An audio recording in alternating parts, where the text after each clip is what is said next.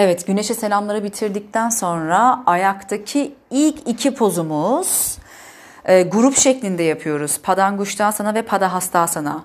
Hocanın yönlendirdiği sınıfta poza geçmeden önce hoca önce pozun ismini söyler.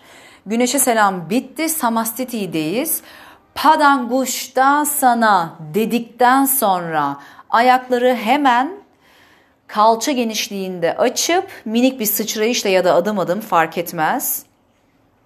Eykım açtım ayakları yarı yola indim. Ayak baş parmaklarını yogik kilitle yakalayıp yarı yolda ileriye uzadım nefes alarak. Dirişti, nasagre dirişti, bu, burnun ucu. Dve nefesini ver, katlan bacaklara doğru dirseklerini bükerek 5 uzun nefes orada kalıyoruz.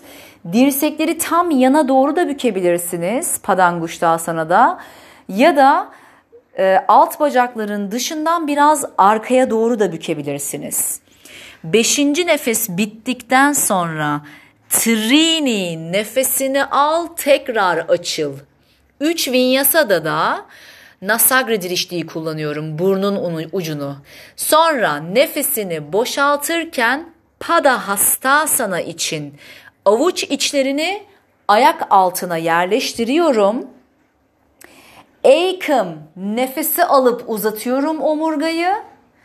Dve nefesini ver tekrar dirseklerini bükerek katlan. Beş uzun nefes. Beş nefes sonra trini nefesini al göğsü ileriye doğru aç yarı yol. Yine hepsi nasagra dirişti.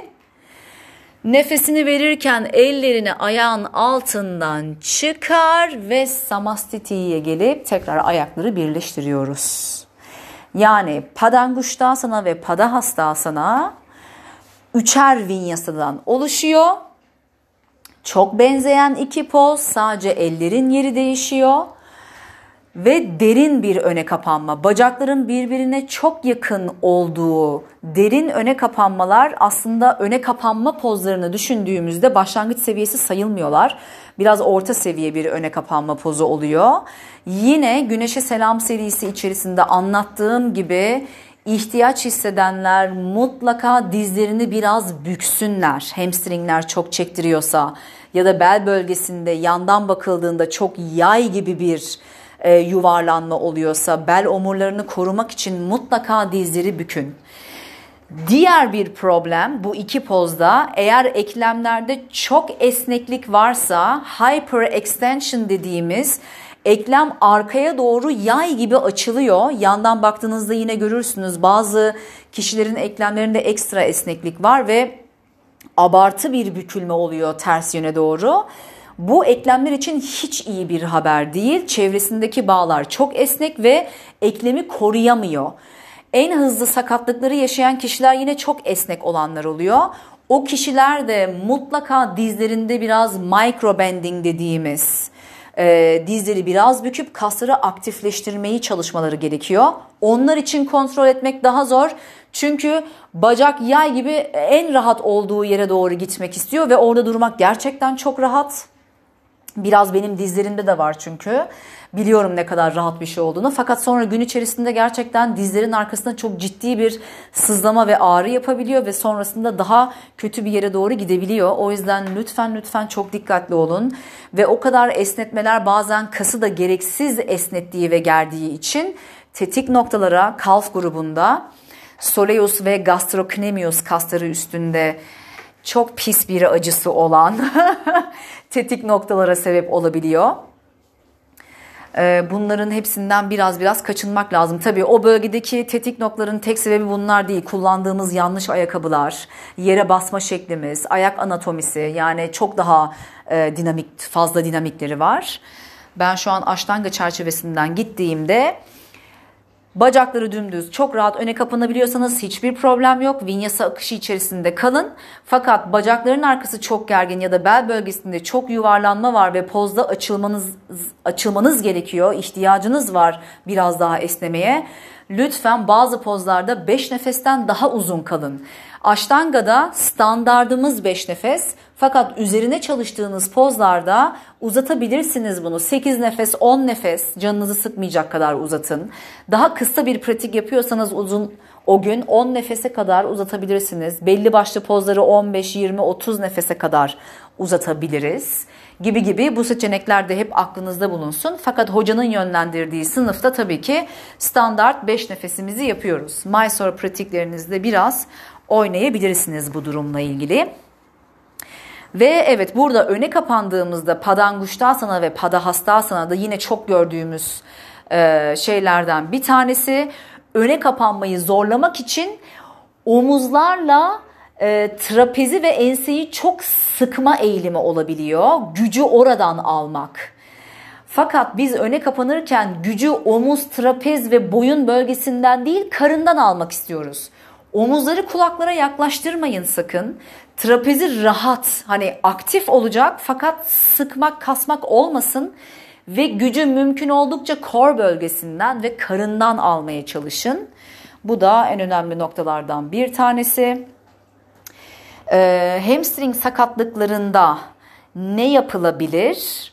Şöyle o bahsettiğim scar tissue olayı oluştuysa eğer her öne kapandığınızda batma gibi ya da çok ciddi bir çektirme hissediyorsanız e, o dokuyu dağıtmak için evde yine böyle foam rollerla, tenis topuyla ya da böyle oklava gibi bir şeyle o acıyan bölgenin üstünden biraz bastırarak geçerek o bölgeyi rahatlatmak ve sonra pratiğinizi uyguladığınızda bu arada böyle minik sakatlıklar, incelemeler yaşadığınızda pratiğinize ara vermeyin. Çünkü bazı sakatlık durumunda dinlenmeler bir işe yaramıyor. O sakatlığı iyileştiren şey yine hareket ve esnetme olduğu için ben bunu kendimde de çok deneyimledim.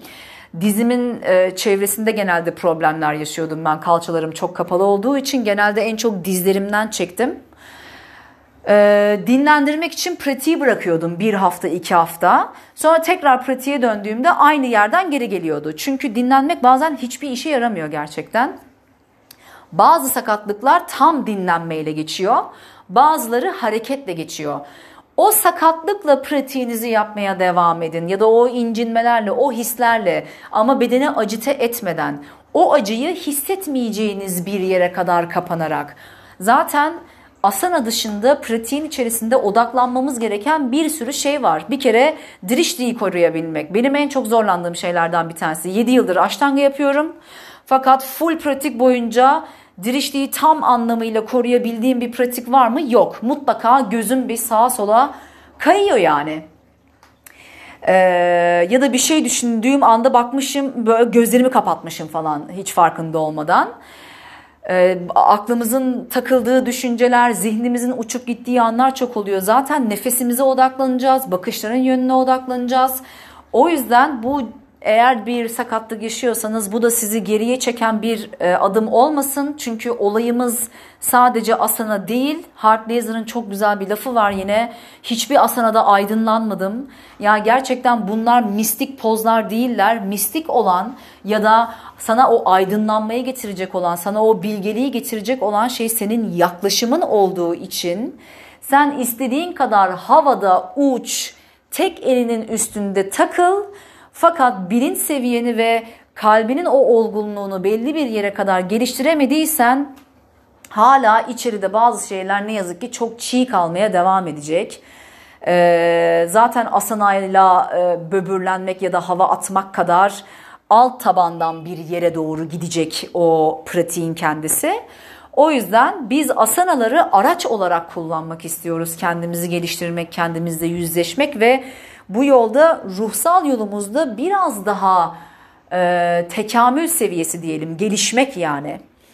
Gelişmenin içinde ne vardır? Yüksek titreşimler vardır ve yüksek titreşimlerin olduğu yerde de yani artık sizin için ne demekse o benim için kabullenme geliyor, mütevazilik geliyor, cömertlik geliyor, kalbi açıklık geliyor. Hani bu, bu tarz kelimeler geliyor ve e, anlayış geliyor, anlayabilmek geliyor. Evet, gibi gibi. O yüzden kendimizi hırpalamadan lütfen